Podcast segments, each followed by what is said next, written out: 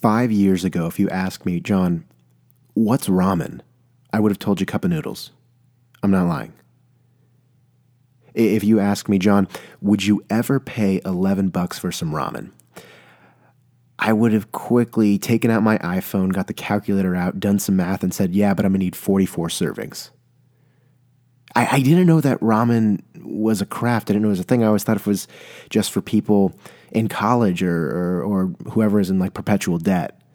I, I didn't know the world that I know now of the the bowl of ramen, the the soft-boiled egg, the pork belly, the seaweed, little fish cake here and there. Add your own flavor, whole clove of garlic. Let's mash it up, chuck it in there. Chili oil. I didn't know that. I wasn't. I wasn't aware. So, you know, as you can understand, once I was aware of this world, I was getting ramen quite frequently, trying new places. It was my uh, junior year in college. I had an opportunity to go to Japan. And, you know, naturally before, you're kind of gearing up. You want to understand etiquette overall and just kind of learn the customs and stuff. And it was a great chance to learn not only a little bit more about the country, um, but just kind of explore different parts of life, different ways of doing things. I, I came across a, a documentary. Um, it was just, it was really just casual watching. I wasn't as much gearing up for the trip, but it was about this guy, um, this Jewish American from, I want to say he was from Boston, but he went to Japan. He started his own ramen shop and he killed it, knocked it out of the park. It was called uh, Ivan Ramen. It might've been on Chef's Table. I can't confirm that. But his story aside, um, it was a very, it was a fantastic story of his life. But I thought the most poignant thing coming from the American was that he made it clear it is completely appropriate to slurp your ramen. Now, what does that tell us? That tells us a few things. And yet you can do the math. It's it, in the United States, for some reason, it's rude to slurp. It really, it's, it seems that we deem it appropriate only when we're slurping, you know, coffee, tea, or the first few spoonfuls of soup. That's the only time it's allowed. But aside from that, um, I'm not going to say you're not like a, judged a bad person, but raised by wolves is the way we're going with it.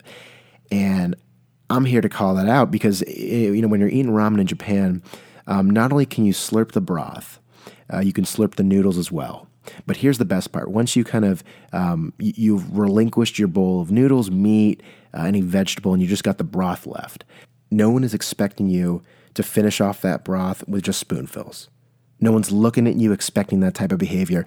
Uh, what's actually expected is to take your two hands, your palms, uh, grab the bowl by the base, caress it. Let's make sure we have a firm grip. At this point, it's not too hot.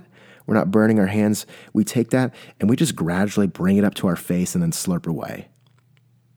You drink it away. You you pick up the bowl, you ditch the spoon. Let's keep the napkin, I don't know, tucked into the shirt. But aside from that, you can go to town. Let's process that. Can, can you imagine making resis for four at Red Lobster? Ordering clam chowder around the books. And everyone faces their clam chowder like that. Just head on, both hands, base of the bowl, right to the face. The looks, deceiving. Senior citizen, maybe you go during happy hour. Can you imagine them looking at you? Savages. But why though? Everyone, let's address something. Apparently slurping's bad. Apparently there's only one way to eat soup and it's remarkably inefficient and it's called a spoonful. And I'm going to tell you something right now. A spoonful, that's deceiving because a spoonful really isn't that, a, it's not a lot. It's not a lot of amount. You know, th- this isn't cough syrup. We're not taking NyQuil. We don't we don't want small kind of minuscule servings. If I'm having soup, it's tough enough that it's a liquid. It's tough enough. I have to confine myself to one utensil. Nothing else is going to work but a spoon. And yeah, I get it. I get it. Look, there's celery, there's chicken, carrots, you know, beans in soup. But once I've done away with that and I got about a quarter left of broth, can I please just tip that to the back of my throat? Why am I playing operation with my spoon in the back of this porcelain bowl? That makes no sense. Let me slurp. Let me slurp. Let us slurp. I don't think it's rude. I think it's appropriate. I think it's a compliment. Overall, I do think slurping should be legalized. And I don't think it's, a, it's an interesting way to frame it. One place where I'm willing to kind of take a step back is in the movie theater. Uh, when you have your soda. I can remember I was I might have been eight years old seeing the movie Radio with my parents. It was the first time I learned it's not appropriate to fully complete your soda in the theater. And when I say fully complete, I mean, you know, you get to the bottom, there's a little bit of liquid left, but there's so much ice when you slurp, breaks of air kind of come in between. It makes a loud noise. And I get that. That's disturbing, especially when you want to enjoy the movie. Maybe outside of the theater, it's appropriate. But in the context of, you know, quiet scenarios, people are trying to talk or listen. Maybe you hold off and you really don't pound that soda. I want to get my money's worth, so maybe I'll do it eventually. Maybe I take a step out of the theater, I finish it, I come back in. I can understand that. That I, that's just common courtesy.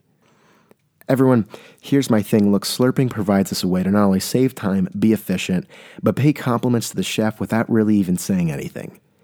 I, I, overall, uh, the plates of the plates of the people of this world are a little bit too full to worry about the sound, the, the overall volume of someone putting away soup.